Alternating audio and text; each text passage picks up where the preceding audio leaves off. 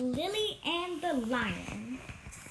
A merchant who had three daughters was once setting out upon a journey, but before he went, he asked each daughter what gift he should bring them, bringing back for her. The eldest wished for pearls, the second for jewels, but the third, who was called Lily, said, "Dear father, bring me a rose." Now, now it was not, it was no ta- easy task to find a rose, for it was in the middle of winter. Yet, as she was his prettiest daughter, he and was very fond of flowers. Her fa- her father said he would try what he could do. So he kissed all three and bid them goodbye. And when the time came for him to go home, he had bought pearls and jewels for the two eldest, but he had sought everywhere in vain for the rose. And when he went into any garden and asked for such thing, the people laughed at him and asked him whether he thought roses grew in snow. This grieved him very much, for Lily was his dearest daughter, and as he was journeying home, thinking what he could bring her, he came to a fine castle, and around the castle was a garden, and one half of which it seemed to be summertime, and in the other half winter. On one side, the finest flowers were in full bloom, and on the other, everything looked dreary and buried in snow. "A lucky hit," said a lucky a lucky hit, said he as he called the servant. A lucky hit, said he as he called to his servant and told him to go bring, to go to a beautiful ro- bed of roses that was there and bring him away one of the finest flowers. This is this done, they were riding away well pleased. Then up sprang a fierce lion and roared out, "Whoever has stolen my roses shall be eaten up alive." Then the man said, "I knew not that the garden belonged to you. Can nothing save my life?" "No," said the lion, "nothing unless you undertake to give me whatever meets you on your return home. If you agree to this, I will give your life and the rose too, for your daughter." But the man was unwilling to do so, and said, "It may be my youngest daughter, who loves me the most and always runs to greet me, to greet, to meet me when I get, go home." Then the servant was greatly frightened and said, "It may be perhaps only a cat or, or a dog." And at least the man yielded with a heavy heart, and took the rose, and he would give the lion whatever should meet him first on his return. As he came home, near home, it was Lily, his youngest and dearest daughter, that met him.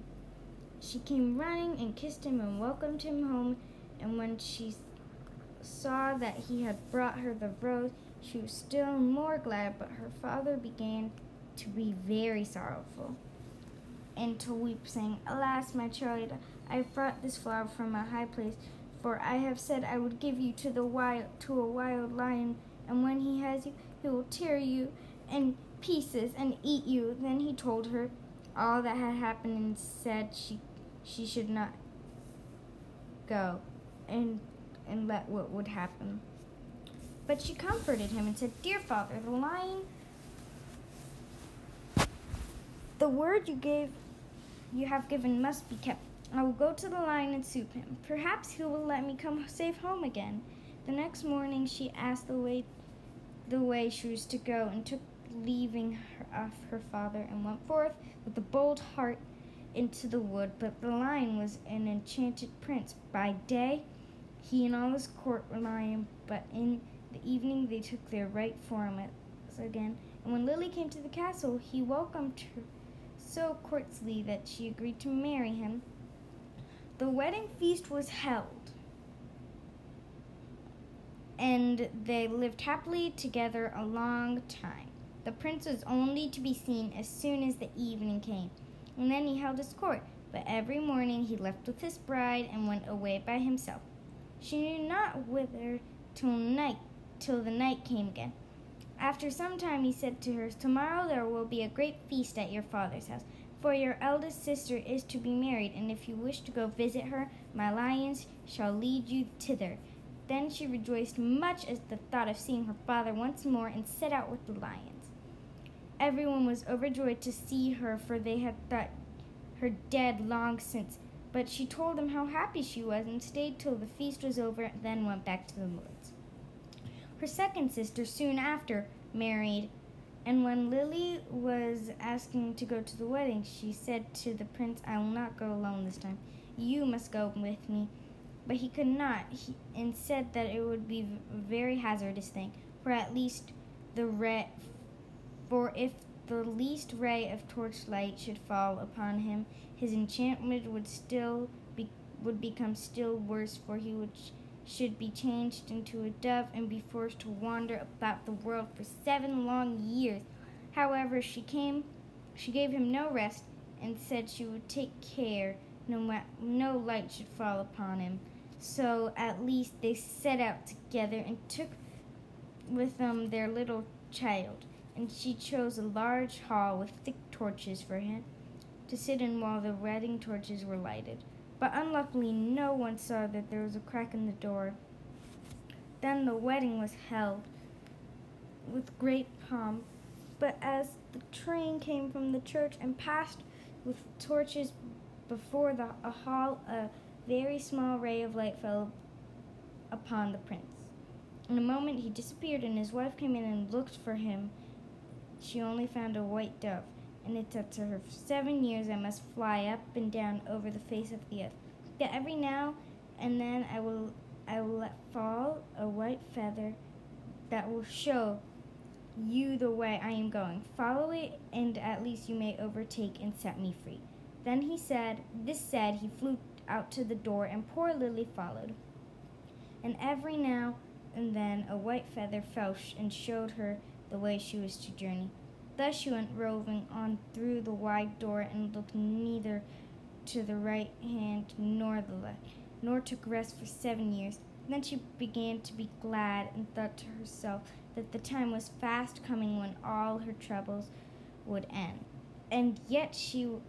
And yet repose was still far off. For one day, as she was traveling, one she missed the white feather, and when she lifted up her eyes, she could nowhere see the dove. Now, thought she to herself, no aid of men could be used to me. So she went to the sun and said, "The shinest everywhere, on the hill's top and the valley's depths. Hast thou anywhere seen my white dove?"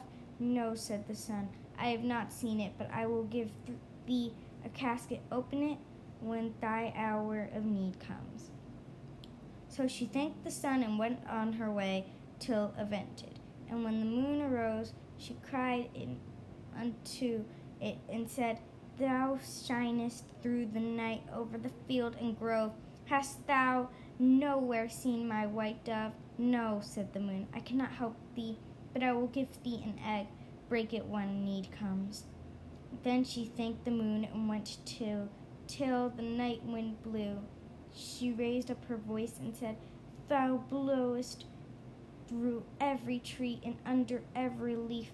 Hast thou seen my white dove?" "No," said the night wind, "but I will ask three other winds. Perhaps they have seen it." Then the east wind and the west wind came, and they said they too has not seen it. The south wind said, "I have seen a white dove. He has fled to the seven through the Red Sea, and is changed once more into a lion. For the seven years I passed away, and there he is fighting with the dragon, and the dragon is an enchanted princess who seeks to separate him from you." Then the night wind said, "I will give thee counsels. Go to the Red Sea. On the right shore stand many rocks. Count them, and when thou comest to eleven, break it off and smite the dragon with it, and so the lion will have the victory, and both of them will appear to you as in their own form forms. They looked they look around, and thou wilt see a griffin winged like a bird sitting by the Red Sea.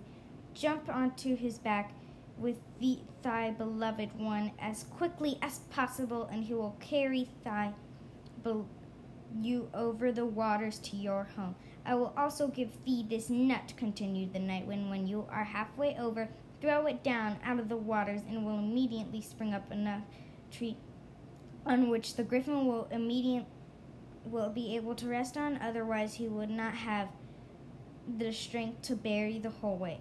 If therefore you don't dost forget to throw the net, he will let you both fall through into the sea." So our poor wanderer went forth and found all as the night wind had said.